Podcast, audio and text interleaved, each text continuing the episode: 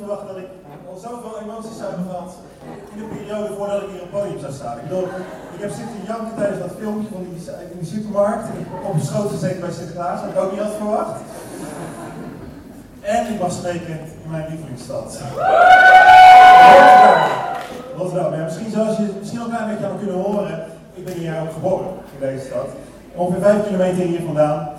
En ik uh, reed vanochtend uh, vanuit Den Haag over de A13 heen. Ik kom zo bij een klein polderplein dan zie je zo de skylines hier liggen. En het is net alsof je thuis komt en in je pantoffel glijdt. En je bent weer, je thuis. Je bent in de mooiste stad van Nederland. Ja, ik dacht, ik begin even met een kleine lofzang op Rotterdam. Ik heb hier serieus echt enorm naar uitgezien om te mogen spreken in, in Rotterdam. Voor degenen die mij niet kennen. Ik, mijn naam is Erik Sas. Ik kom al tien jaar in de City Church. Um, eigenlijk mijn thuisgemeente is Den Haag. Ik weet niet hoe verhuisd omdat mijn vrouw uh, Haagse is en uh, zei van goh, je moet naar Den Haag komen.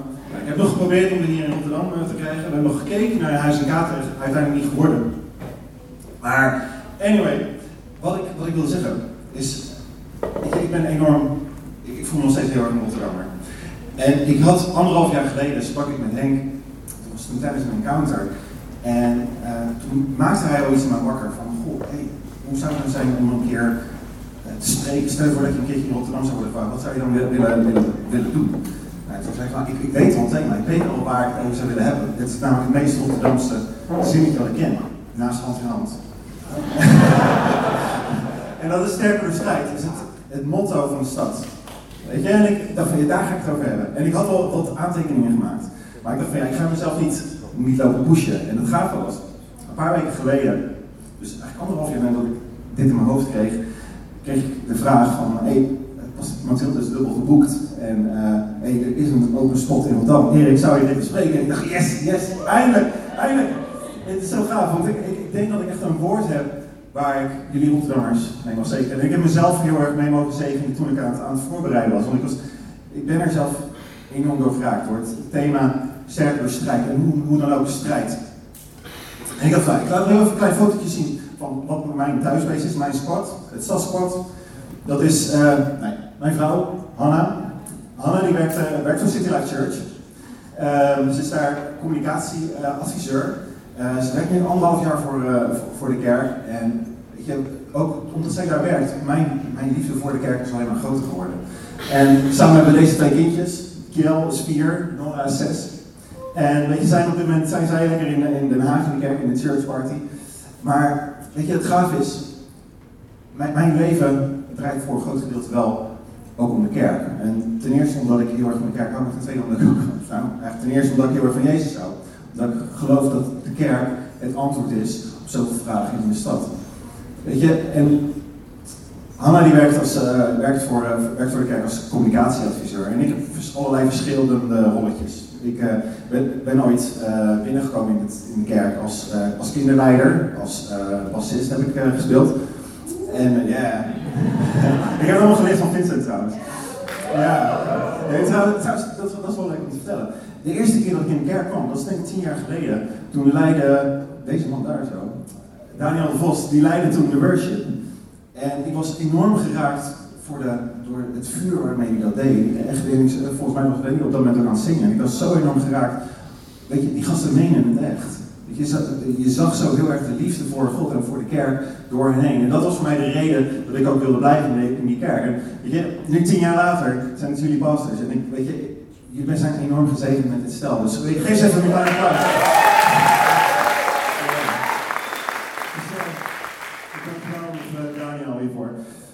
Ja, weet je, in, in, uh, Den Haag sta ik zelf een beetje bekend als uh, ook uh, de, de partypastor. Ik doe een klein, beetje wat, Teersa doet. Ik ben eigenlijk de Teersa van, van Den Haag.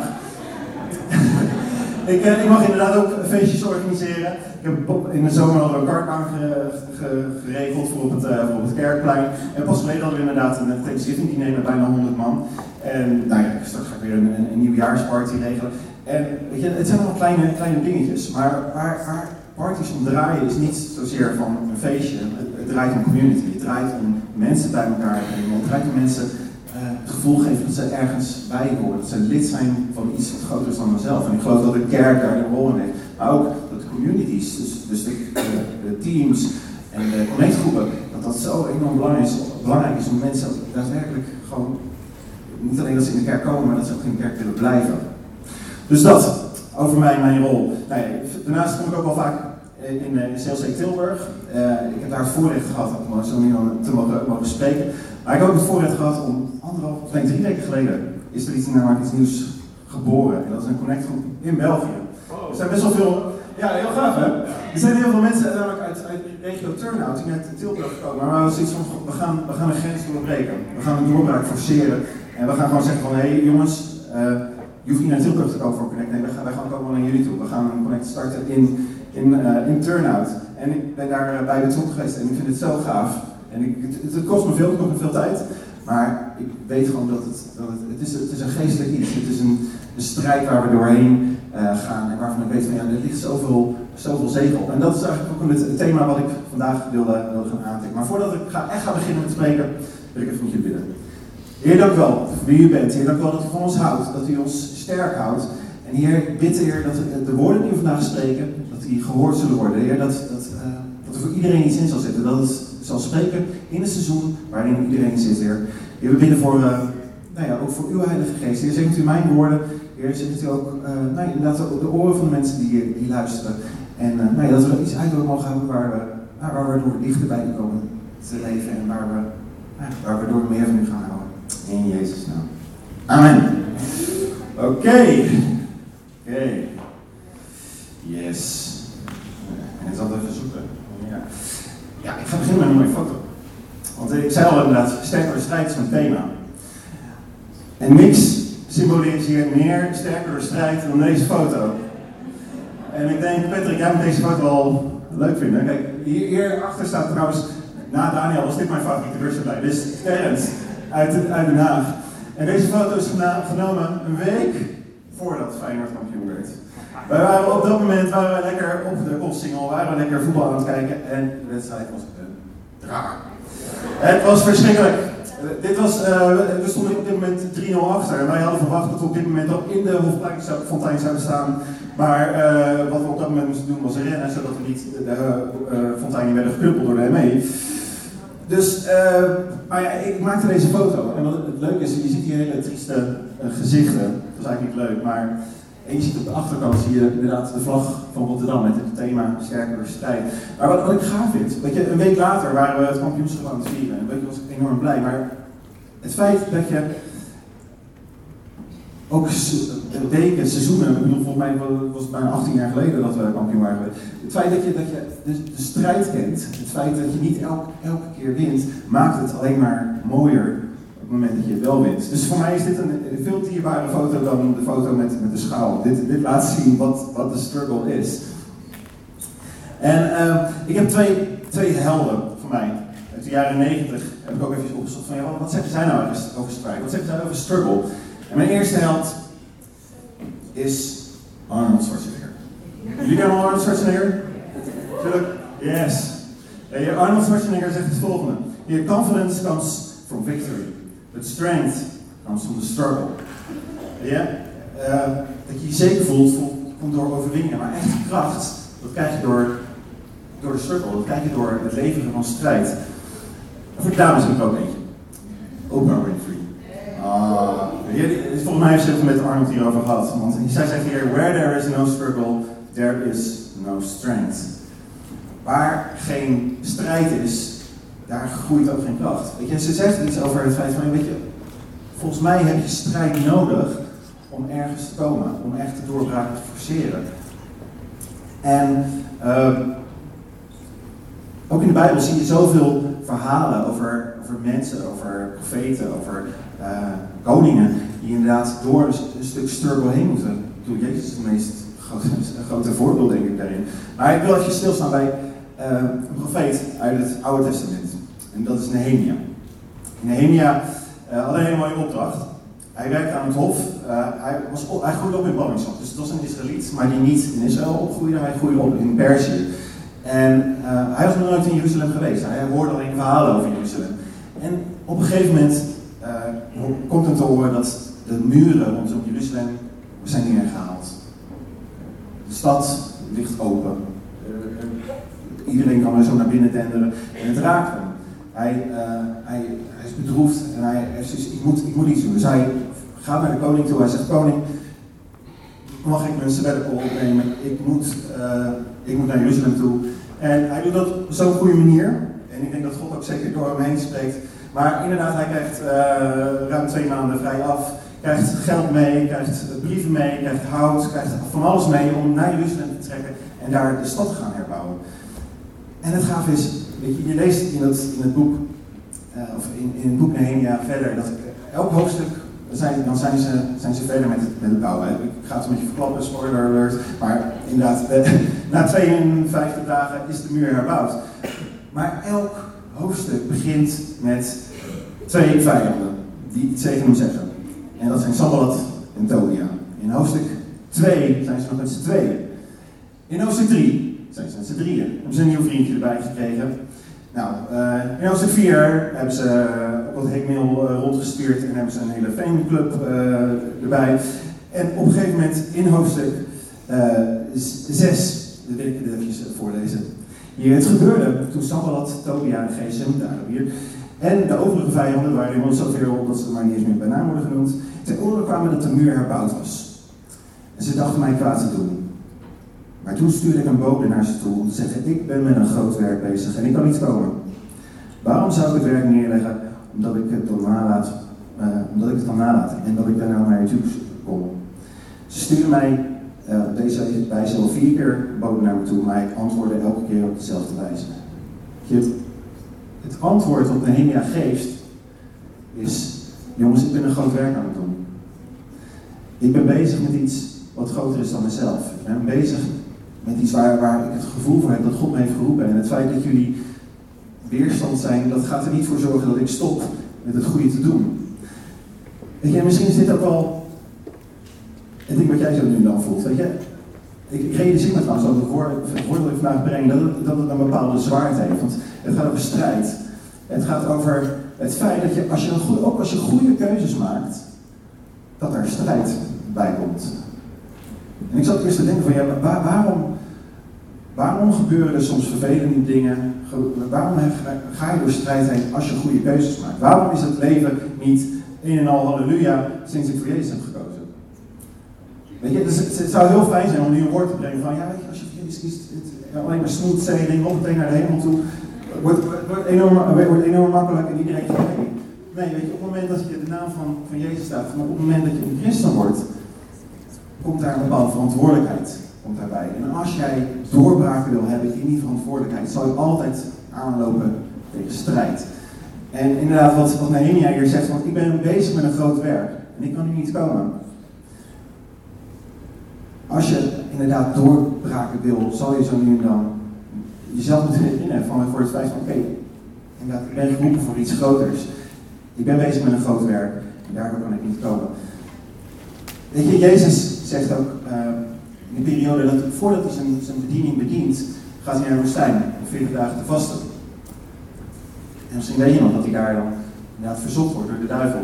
En het antwoord dat Jezus elke keer geeft is: nee, ik kan niet voor je buigen, want er staat geschreven. Hij refereert elke keer aan de opdracht die God hem heeft gegeven en de waarheid die God over hem uit heeft gesproken. En het is zo belangrijk dat je weet wat God over je heeft uitgesproken. En als hij een droom in je hart als hij een waarheid in je, in je hart heeft gelegd, of een bepaald werk wat je moet uitvoeren, dan zal je daar altijd weerstand op krijgen. Maar zal je jezelf moeten uh, bewapenen met goede argumenten. En zeggen van nee, weet je, ik ga hier niet mee stoppen, want dit is een belangrijk werk. In Jacobus, Jacobus is een, trouwens de broer van Jezus, die schrijft, uh, die heeft een hele mooie brief geschreven. Uh, en die stuurde die naar de, naar de kerk van Israël. Er staat het volgende in. Acht het enkel vreugde, mijn broeders, wanneer ik in allerlei verzoekingen terechtkom.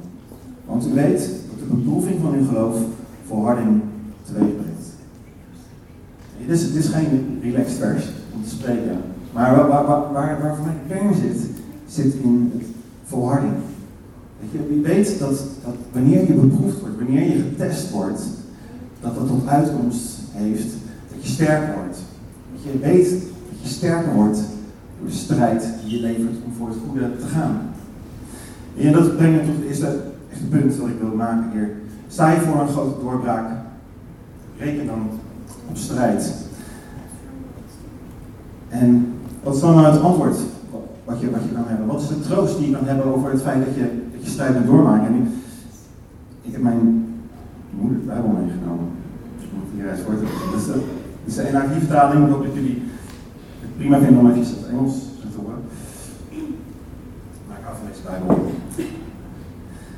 Hier, dit, uh, dit schrijft Paulus. En hij, uh, hij haalt hier wat woorden die Jezus tegen hem zegt. But he said to me, My grace is sufficient for you, for my power is made perfect in weakness. Therefore, I will boast all the more gladly about my weaknesses, so that Christ's power may rest on me. This is why, for Christ's sake, I delight in my weaknesses, in insults, in hardships, in persecutions, in difficulties. For when I'm weak, I'm strong. Ik vind het zo'n krachtig vers. Je dit zegt, weet je, je kan boos, je kan, je kan trots zijn op het feit dat je soms door zware dingen heen gaat. Hij zegt, hij noemt het hier heel, heel mooi, in difficulties. Want juist in je zwakke momenten, daar zal God zich het meeste gaan openbaren. Weet je, zijn, zijn genade, zijn grace is sufficient. Zijn genade is genoeg om door te kunnen gaan. Weet je, ik realiseer me, ik weet niet precies waar jij vandaan komt. Weet je, ik, voor, voor mezelf weet ik, ik zit nog steeds in bepaalde struggles. Ik heb uh, twee jaar geleden mijn moeder verloren en dat, gewoon het omgaan met rouw was een enorme struggle voor me. En ik merk van nu, weet je, eigenlijk dit jaar ben ik daar een beetje doorheen gestapt. En toen dacht ik van oké, ik ben klaar, mooi. En toen uh, was er weer iets met mijn vader ook niet helemaal lekker ging. Afgelopen week had ik weer een struggle met, uh, met mijn jongste zusje. En dit vind ik wel mooi voorbeeld om te noemen. Ze, mijn, mijn, mijn, jongste zusje, die, voor mij mijn oudste zusje eigenlijk, die heeft last van, van stem in haar hoofd. En ja, ze, ze heeft gewoon soms psychische problemen. En dan krijg ik hele vage telefoontjes van haar, soms inderdaad om half vijf uh, s ochtends. Maar weet je, dat vergeet ik er.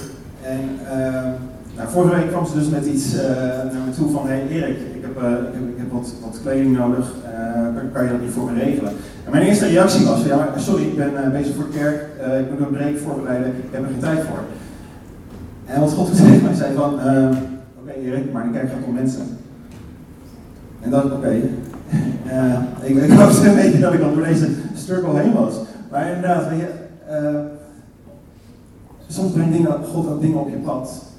Weet je, het, het feit om, om, om te dienen, om, om liefde te tonen, ook al is het soms heel moeilijk voor mensen, is voor mij de struggle. En ik weet dat ik, dat ik hier doorheen moet gaan. Ik weet dat ik hier uh, dingen te leren heb. Dat ik, uh, uh, ja, het? dat ik ook Gods genade nodig heb om, om hier doorheen te komen. Maar dat ik weet wanneer ik er doorheen kom, dat ik zoveel krachtiger kan zijn. En zoveel meer Gods liefde kan laten zien voor haar. Kom on. Oké, een tweede punt. We zijn op missie op missie. En dat is even wat lichter.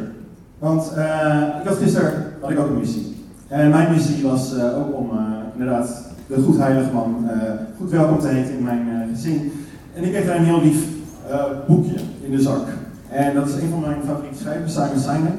Jullie kennen misschien wel van, van de Golden Circle. Hij is een. Maar hij heeft ook een boekje geschreven wat eigenlijk meer voor, voor kinderen is. En ik dacht, ja, weet je, mijn kinderen zijn nu zes, maar probeer ze zo nu en dan wat dingetjes uh, te leren. En er stond iets heel moois in waarvan ik dacht, hey, dat ga ik wel noemen. Want, weet je, als je een missie hebt, uh, dat betekent dat je een bepaald doel hebt. Dat betekent dat je een bepaald iets hebt waar je achteraan wil, gaan lopen. Maar een missie start eigenlijk altijd met een visie. En Simon zegt het heel mooi. Er zijn twee manieren van reizen. Ergens van weglopen of ergens naartoe gaan. Maar wat nou als je niet weet waar je heen wilt? Doe dan wat je leuk vindt, krijg je dan als advies. Of volg je passie, zeggen ze. En dat is allemaal goede raad waar je helemaal niks aan hebt. Want als we wisten waarheen, dan zouden we ons soms niet voelen zoals nu. Bovendien kunnen we er de rest van ons leven over doen om die vraag te beantwoorden.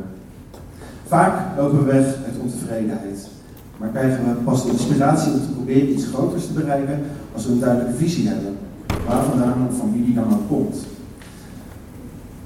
Ja, in het boekje gaat het dan over, kinderen die ergens een visie voor krijgen. Je zo maar een keertje lezen als je dat leuk vindt. Maar waar, wat ik mij heel erg realiseerde, is van oké, maar wat is nou de, visie waar, waar ik voor ren? Waar, wat is nou de opdracht? Wat is de missie die wij, hebben gekregen ook als, als? En die is eigenlijk vrij duidelijk. Als je namelijk uh, kijkt in uh, Matthäus, zie je daar de grote opdracht. De grote opdracht is inderdaad hetgeen wat Jezus zijn discipelen meegeeft. Hij gaat, uh, vlak voordat hij, voordat hij sterft, stuurt hij ze met een bepaalde sterke waarheid de, de, de wereld in. Maar sterk naar hij staat natuurlijk op. Sorry. maar hij zegt het volgende. Ga dus op weg en maak alle volken tot mijn leerlingen. Door hen te dopen in de naam van de Vader, de Zoon en de Heilige Geest. En hen te leren wat ze moeten doen. Uh, en zich houden aan alles wat ik jullie heb opgedragen. En houd daarbij voor ogen, ik ben bij jullie alle dagen tot aan de voltooiing van de wereld. Weet je, dit is, dit is het doel waarmee kerken gestart zijn. Dit is het doel waar de discipelen hun leven voor gaven. Dit was het doel waarvoor, zij zeiden, oké, wij trekken Europa in, we trekken uh, het Midden-Oosten in, want iedereen moet weten wie Jezus is. Jezus brengt redding, Jezus brengt, brengt, brengt genade. Mensen hebben Jezus nodig. En eigenlijk, onze kerken, ook CLC, houden nog steeds volgens deze opdracht. Weet je? Alleen weten wij heel goed wat, waar, waar ons gebied is. Weet je? Het zendingsgebied van CLC Rotterdam is En de omstreken. Weet je, het zendingsgebied van CLC Den Haag is Den Haag en omstreken. Het zendingsgebied van Tilburg, CLC Tilburg, is Tilburg en omstreken.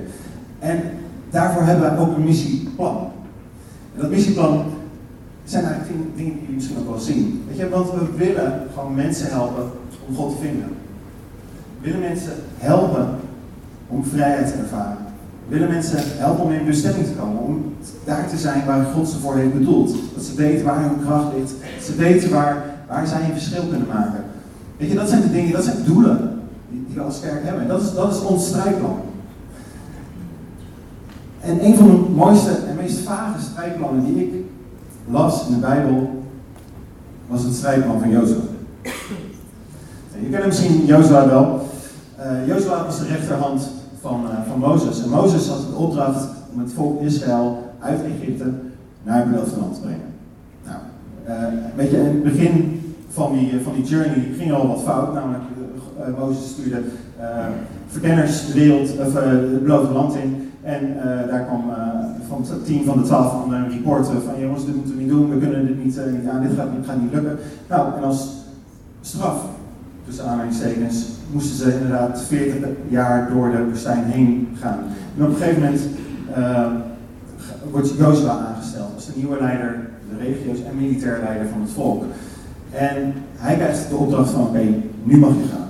Nu gaan we het beloofde land innemen. En het beloofde land innemen was niet iets smooth, het was niet smooth sailing. Je zou zeggen, goh, ze hebben er 40 jaar over gedaan. Nee, je kan God wel alle reuzen weghalen en, en, en de, de, de, de poorten van de, van de steden die ze moesten gaan innemen naar beneden halen. Nee, dat was helemaal niet het geval. Weet je? God had misschien heel bewust had hij een zware opdracht gemaakt van het feit dat er iets moest gaan gebeuren. Jozua, uh, misschien hij moest 31 koningen moest hij verslaan, 31 steden moest hij gaan innemen. En elke stad moest op een andere manier. En de meest bekende is denk ik de eerste stad die ze moesten innemen. Dat was namelijk Jericho. En daarvoor kreeg, kreeg Jozua van, van God eh, een, kleine eh, aanwijzing. En de eerste aanwijzing was, oké, okay, wees sterkmoedig. En daarvoor zei hij van, oké, uh, okay, ik ga nog wat meer tactiek geven. Uh, je moet met, met je hele volk, de band, moet je om de, de stad heen gelopen. Doe dat gewoon zes dagen. En na zeven dagen nog iets bijzonders. Dus de eerste zes dagen gebeurt er helemaal niks. Weet je, iedereen loopt daar een beetje. Uh, ze gaan weer naar huis. Uh, mevrouw, wat heb je gedaan vandaag? Nou, ik heb om de stad heen gelopen. Heel erg demotiverend. Ja, weet je, ik zou zeggen van, als je mensen wil motiveren, zorg dan in ieder geval dat er elke dag, als je een rondje loopt, een stuk net als Tetris op de thee, dat, dat, het duur een beetje naar beneden gaat. Weet je tenminste waar je het voor doet. Maar weet je, ze moesten er 12 of 13 keer moesten ze er volledig omheen lopen voordat het pas echt wat gebeurde. En elke keer wanneer er een stad moest worden ingenomen, gaf God weer iets bijzonders. hij, gaf niet hetzelfde van, hey, doe dit maar weer en je, je mag het op eigen kracht doen. Nee, elke keer gaf hij een bijzondere opdracht waarmee eh, ook werd aangegeven van, oké, je zal mij moeten vertrouwen, wil je dit laten werken. En ik, ik zat dan inderdaad af te vragen van, ja, waar- waarom, waarom, wat zijn nou de redenen geweest waarom, waarom God inderdaad de reuzen achterliet in het beloofde land? Waarom, waarom moesten mensen strijd voeren? Waarom moest het volk, eh, volk Israël strijd voeren om daadwerkelijk een beloofde land binnen te komen? En ik ben tot zes gekomen. De eerste is, het volk moest leren vechten. Op het moment dat ze in Egypte zaten, waren ze slaven. Ze, hadden nog de mentaliteit van ze slaven. Ze wisten niet wat, wat vechten was. Dus op een gegeven moment eh, zei God van ja, sorry, maar als jij in je nieuwe bestemming zal, wil komen, zal je nieuwe skills moeten gaan aanleren. Zal je een nieuwe mentaliteit, zal je een strijdersmentaliteit moeten, moeten gaan ontwikkelen. Dan brengen we tot het tweede punt. En dat is ook een lekker mooi Rotterdamse punt. Weet je, reuzen zien het verschil tussen woorden en daden. Weet je, daarmee bedoel ik, weet je, op het moment dat jij een stad binnenkomt, mensen zien het verschil of je binnenkomt inderdaad met, eh, met, inderdaad alleen een gebed en moeilijke woorden, of dat je binnenkomt met een zwaard. Ja, dankjewel assistent. Linda. Nee, heeft net even de ding opgeblazen. Ik, weet je, het, is, het is een verschil. Ja, je kan lachen. Maar het is een verschil. Of je ergens binnenkomt en denkt van oké, God gaat u het allemaal doen. Of dat je zegt van oké, God gaat het doen, maar ik neem in ieder geval mijn zwaard mee. En ik ga doen, alles doen wat ik kan om hier deze stad in te nemen. Dat is een mentaliteitsverschil. Yes. Dus vandaar, een zwaard. Dan onthoud je het beter. Een derde ding is, in strijd leer je jezelf kennen. Weet je, op het moment dat jij onder druk staat, komt het meest pure, het meest ongenuanceerde van jezelf komt naar boven. En dat lang niet altijd even goed. Weet je, ik heb mezelf heel erg leren kennen het afgelopen jaar. Uh, nou ja, afgelopen twee jaar, sinds, uh, sinds ik door de strijd met het overlijden van mijn moeder te maken kreeg. Want opeens was ik veel sneller emotioneel. Weet je, ik ging echt van, uh, normaal gesproken heb je emoties zo van 1 tot 2, 3, 4, 5, 6, 8, 9, 10. Ik ging van 1, 2, 8, 9, 10. Ik had gewoon geen midden meer. Ik was gewoon heel, heel direct en, ik moest enorm wennen aan mezelf. En weet je, daarmee leerde ik mezelf heel erg kennen en wist ik ook van, oké Erik, je hebt gewoon nog dingen waar je aan moet gaan werken.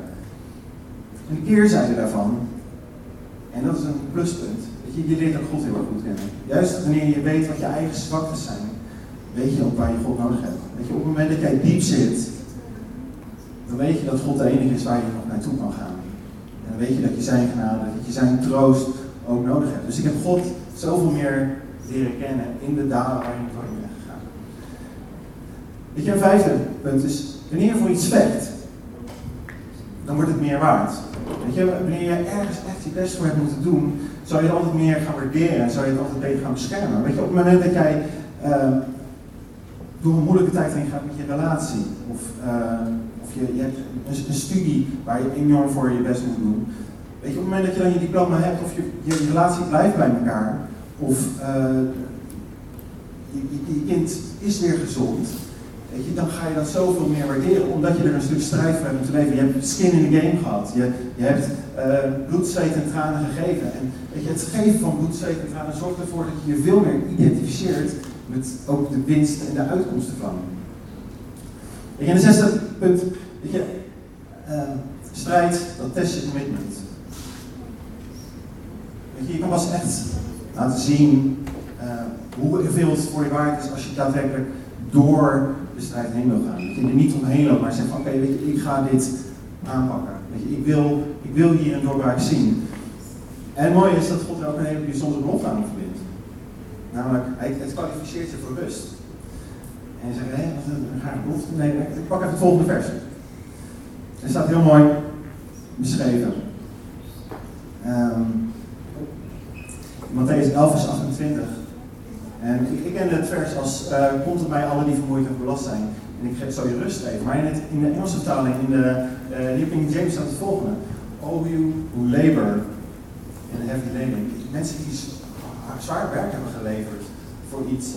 Weet je, als je strijd hebt geleverd, dan is dat voor God ook het zijn van, oké, ik, ik wil hem, hem of haar rust gaan geven. En ik vond het een hele bijzondere belofte. Weet je, door de strijd heen ontwikkel je kracht om klaargestoomd te worden, ook voor een nieuwe omgeving. En ik had ook hier een plaatje bij gevonden van een, van een, van een uh, vogeltje in een ei zit. Weet je, in het ei is die nog enorm uh, kwetsbaar. Maar op een gegeven moment zal die die positie moeten gaan verlaten, zal hij met zijn snaveltje een gaatje moeten gaan maken in het ei en zal zijn leven groter worden. Zal, zal die, uh, zal die klaar, moeten zijn straks voor, voor een nieuw leven en, en dat is klaargestoomd worden, dat gebeurt in het ei. Dat gebeurt in de strijd waarin je dubbel gevouwen zit, uh, er soms niet uitziet. Weet je, dat is hetgene waar de strijd voor geleverd is. Dus onthoud het, dat je door de strijd heen ontwikkel je kracht om klaargestoomd te worden voor jouw nieuwe omgeving. En dat brengt me tot het laatste punt. Ja, ik ben nog lekker vast gaan spelen. The only way out is through. En sommigen van jullie kennen misschien Psalm 23. Een van de bekendste, mooie, meest mooie psalmen. En David schreef deze psalm op een van zijn dieptepunten.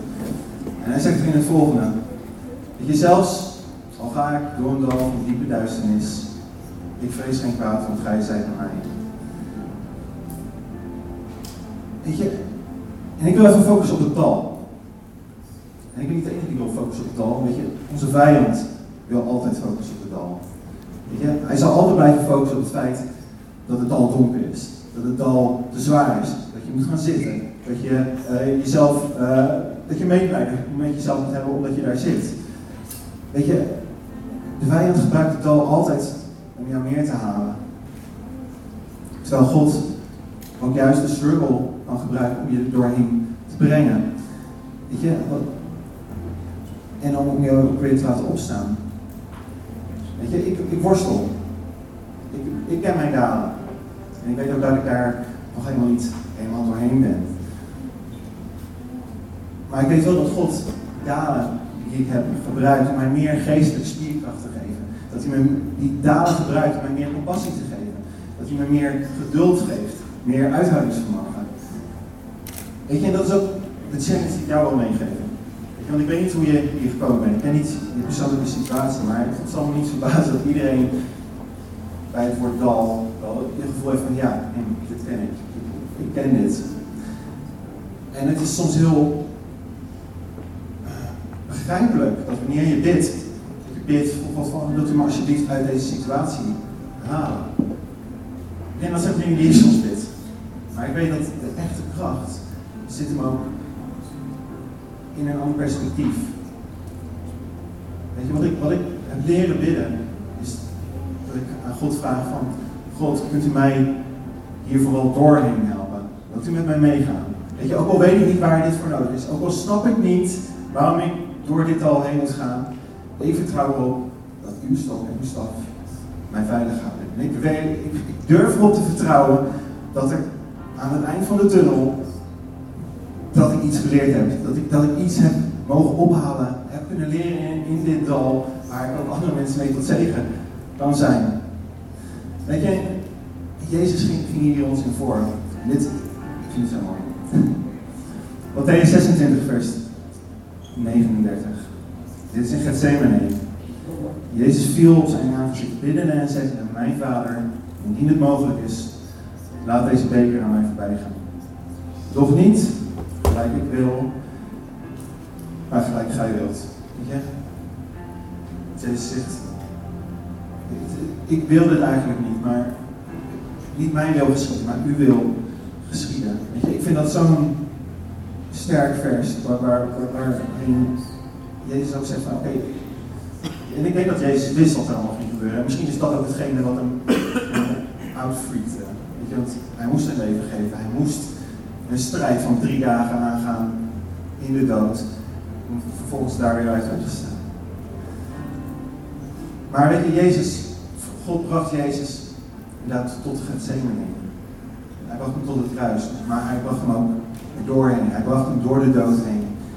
Naar het einde van de naar zijn verheerlijking. Weet je, ook de profeet Daniel. Weet je, God, het was misschien heel aantrekkelijk geweest voor Daniel om te bidden van, hey, ik wil hem niet, die leeuwenkuil in. Maar God bracht hem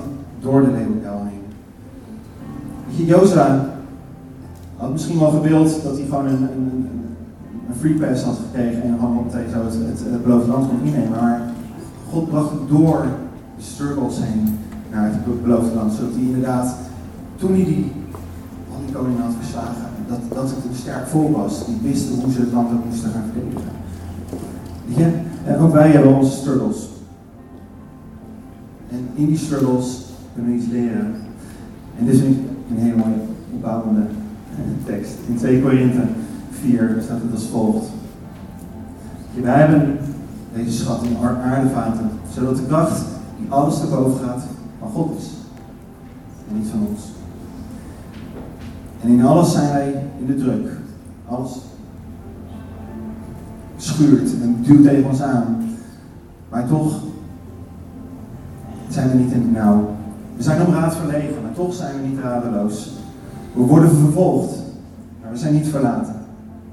We zijn te aarde geworpen, maar niet verloren.